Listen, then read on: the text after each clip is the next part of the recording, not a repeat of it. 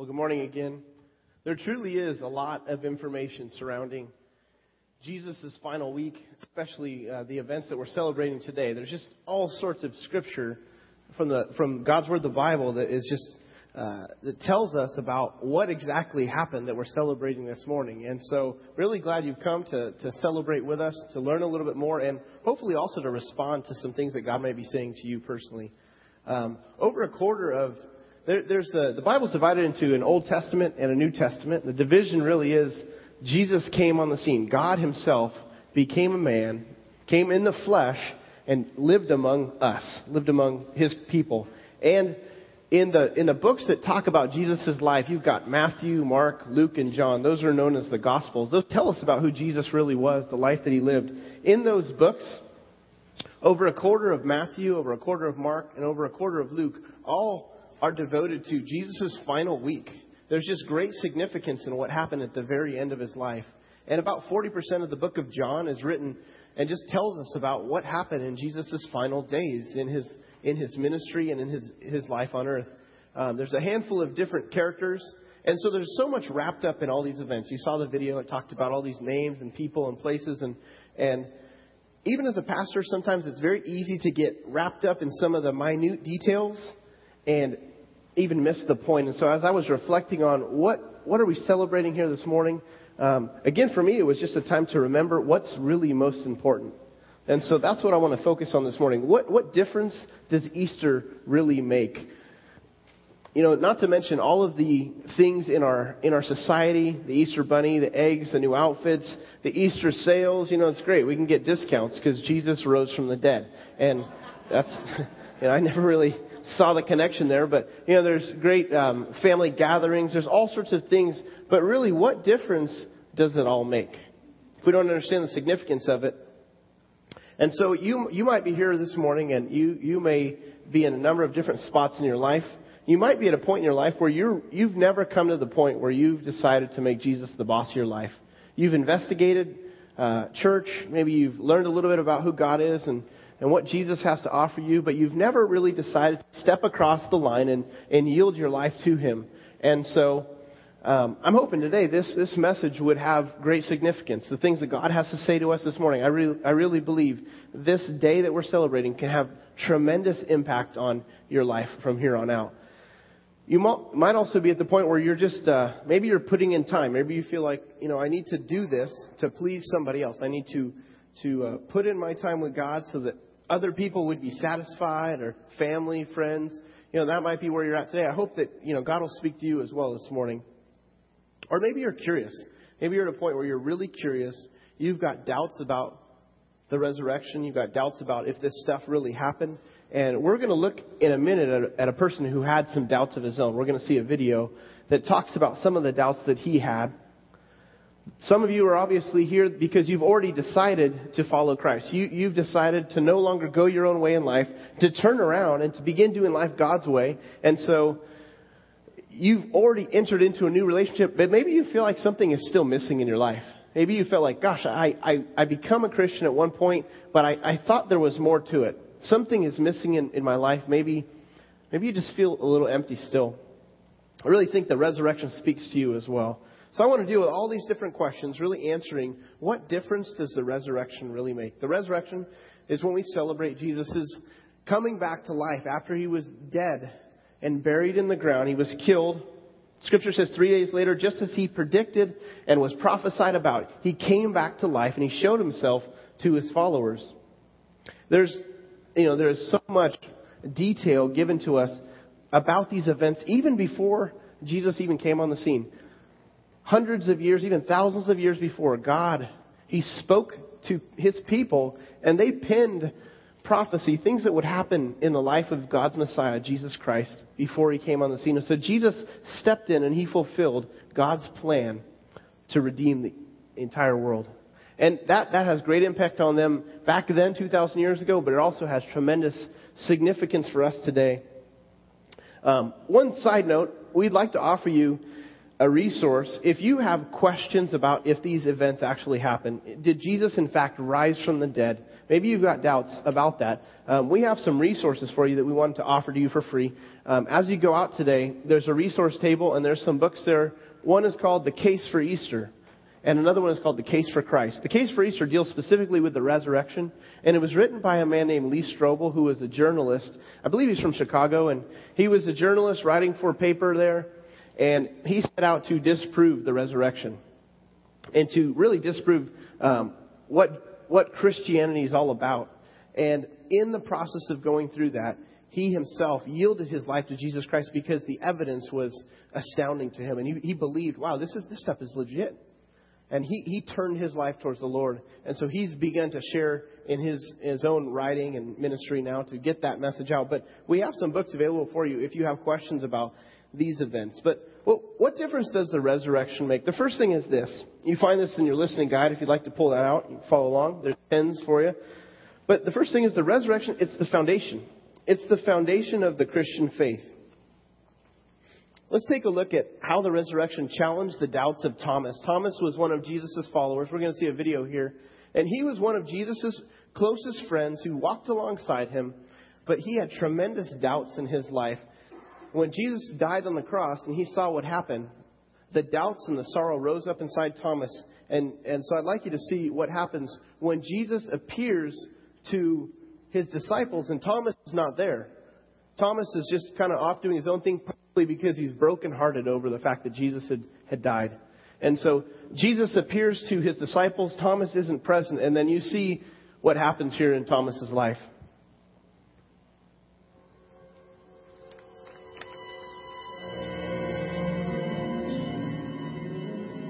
One of the twelve disciples, Thomas, called the twin, was not with them when Jesus came. So the other disciples told him, We have seen the Lord. Unless I see the scars of the nails in his hands, and put my finger on those scars, and my hand in his side, I will not believe.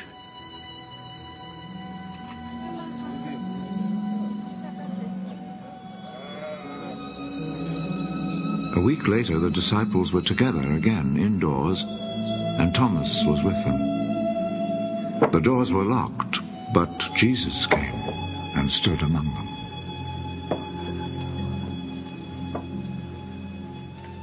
Peace be with you. Put your finger here and look at my hands.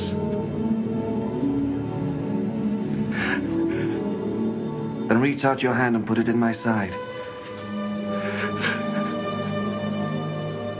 Stop your doubting and believe my Lord and my God.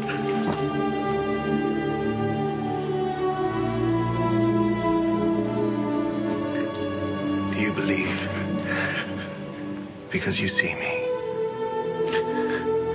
How happy are those who believe without seeing me?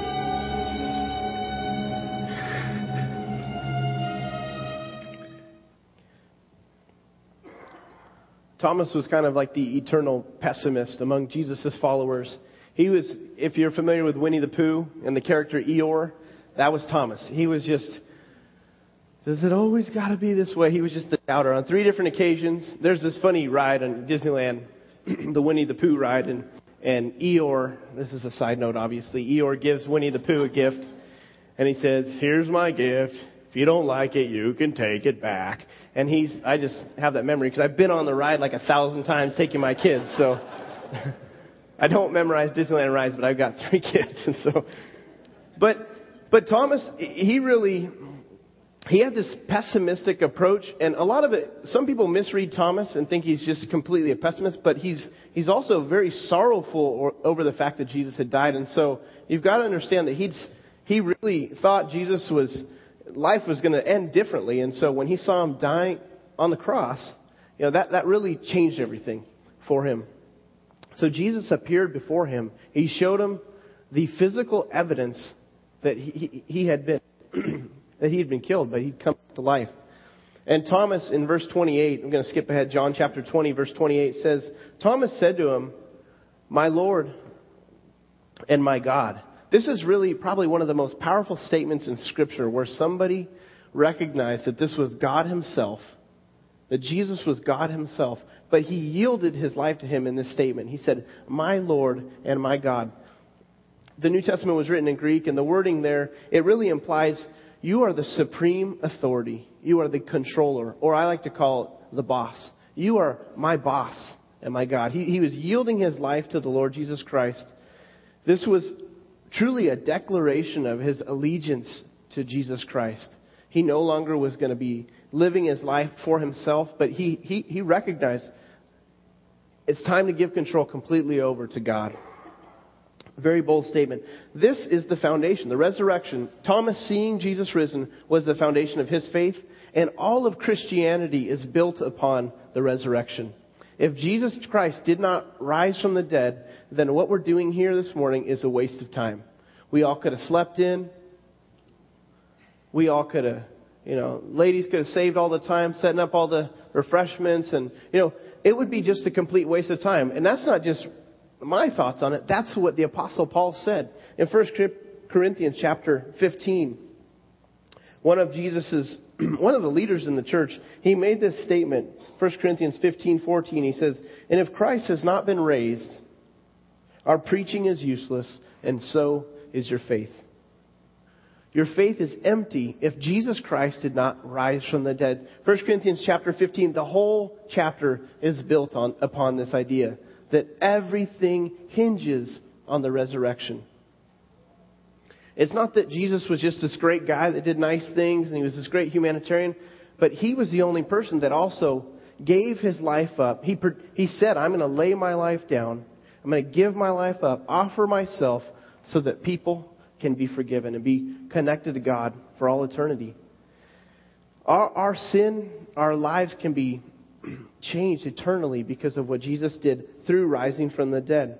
1 Corinthians chapter 15, if you back up in the chapter a little bit, you get kind of an early Christian creed or a, a confession of faith.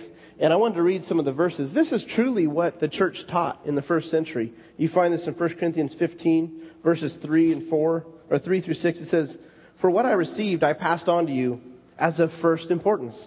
He says, This is the main thing I want you to get that Christ died for our sins according to the Scriptures, that he was buried, and that he was raised on the third day according to the Scriptures. And then, catch this, it says, He appeared to Peter and then to the twelve, and after that, he appeared to more than 500 of the brothers at the same time, most of whom are still living, although some have fallen asleep. What he's saying is, sometimes we look at the resurrection and we think, oh, this is just a story that had been made up. This is just a great idea that somebody conjured up hundreds of years after Jesus Christ lived, and now we're building our faith on this thing. That's just ridiculous. Well, what Paul is saying here is that these events actually happened, and he's saying, if you don't believe me, Jesus appeared and showed himself to all these different people. At one point, 500 brothers at one time. Some are still living. He's saying, you can go and check it out with them. You can go back and find out for yourself. He was writing this to a church probably about 25 years after Jesus Christ had risen from the dead. But this was a confession or a creed or statement of belief that Christians bought into in those early days because they, they actually, with their own eyes, saw Jesus resurrected. So this has tremendous significance. That's the first thing.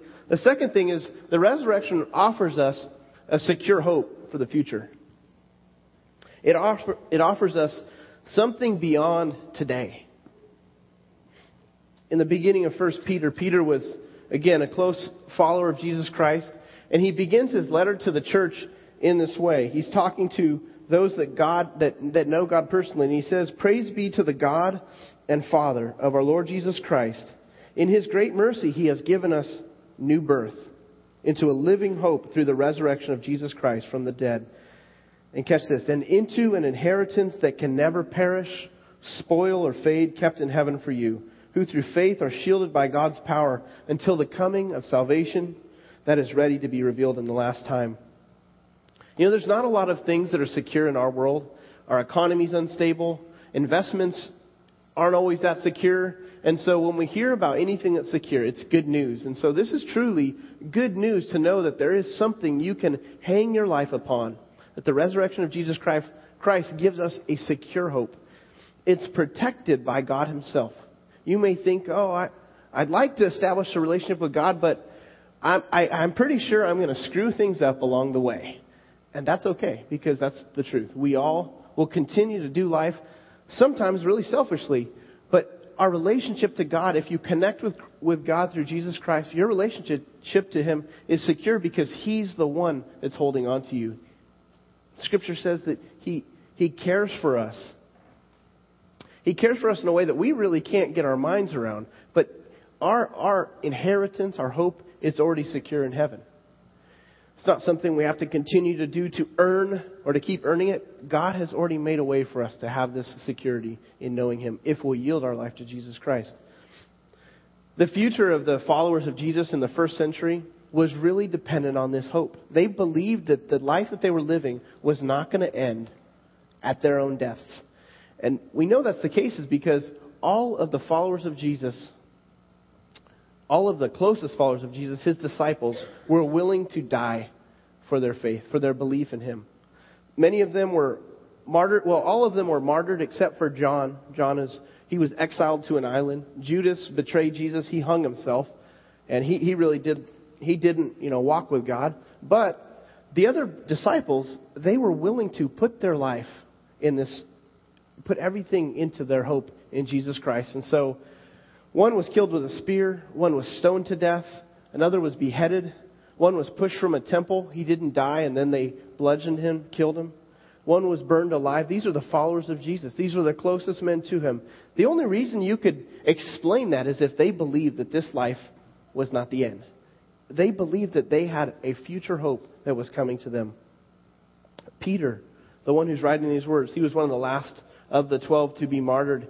And he was crucified upside down because he didn't want to be crucified in the same way that Jesus was crucified. He wasn't, he didn't feel like he was worthy of being crucified in the same manner.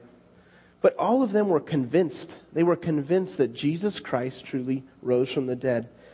And they knew what the future held for them, so they were willing to walk that life, even if it meant dying. That, that makes a real difference for us. You may not feel like you've got hope in that same way. And so I would really encourage you to investigate if this is worth staking your life on these claims. Another thing is this the resurrection also introduces us to a new purpose for our life here and now. Jesus' resurrection breaks, breaks us or breaks through for us a brand new life. 2 Corinthians chapter 5 says, And he died for all, that those who should live should no longer live for themselves, but for him who died for them and was raised again. So from now on, we regard no one from a worldly point of view. Though we once regarded Christ in this way, we do so no longer. Therefore, if anyone is in Christ, it says he is a new creation. The old has gone, the new has come. God, God's resurrection, or Jesus' resurrection, introduces a brand new life for us right here and now. The scripture says in verse 15, we should no longer live for ourselves. We can live for the one who died for us. Our purpose has shifted if you've yielded your life to Jesus Christ.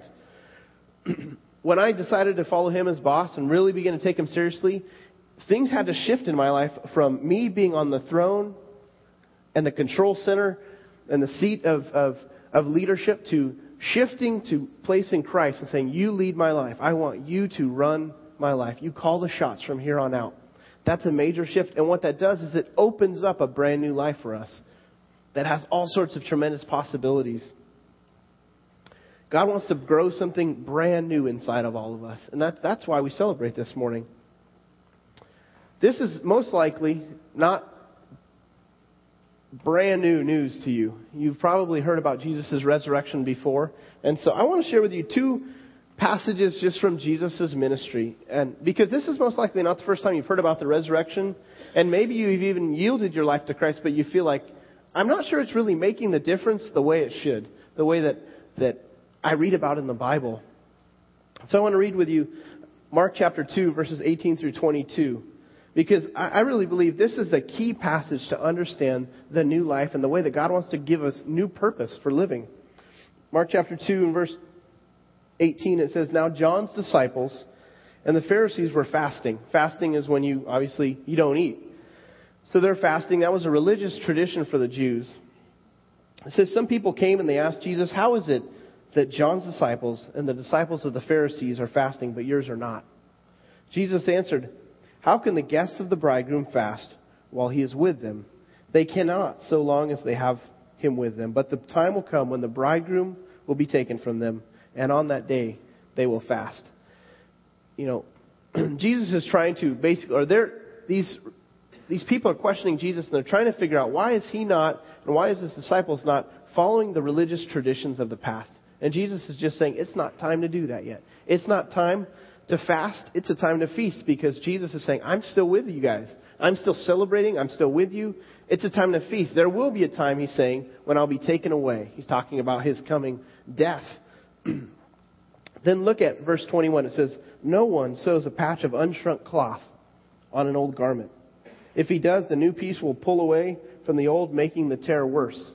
I don't know if you've ever seen this. You have an old, beat up, you know, piece of piece of clothing, tears a hole in it, and you put a brand new patch. It's saying, you know, that that can't work because the old is going to be torn.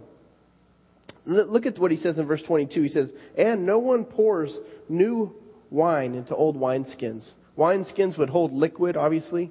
They would hold wine.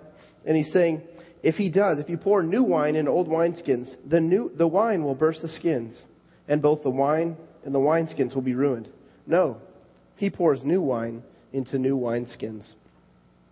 I think what Jesus is trying to communicate here is that we sometimes want to lay the new life on top of an old way of doing life. We have our own way of doing life, and we want to lay this new idea on top of an old foundation of living, and over time it falls apart. The new life crumbles, the old life shatters, because the old wineskin it will, it will, it will break when new wine hits it. And he's saying, no, you've got to pour new wine. You've got to start completely fresh into a new wineskin.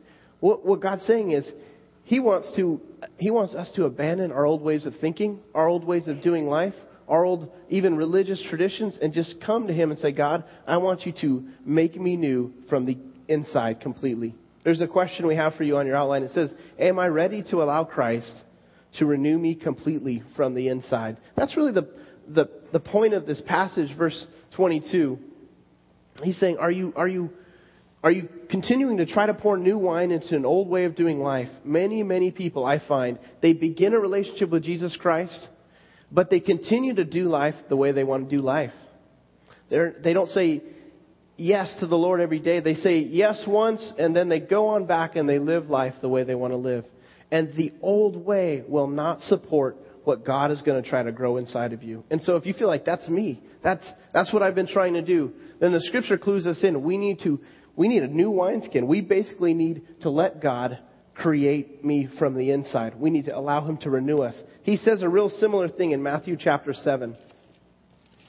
Matthew chapter 7 says, verses 24 through 27, really similar idea. He says, Therefore, everyone who hears these words of mine and puts them into practice is like a wise man who built his house on the rock. The rains came down, the streams rose, and the winds blew and beat against that house, yet it did not fall because it had its foundation on the rock. So he's saying, you've got one individual who hears the words of Jesus and they begin to apply them to their life.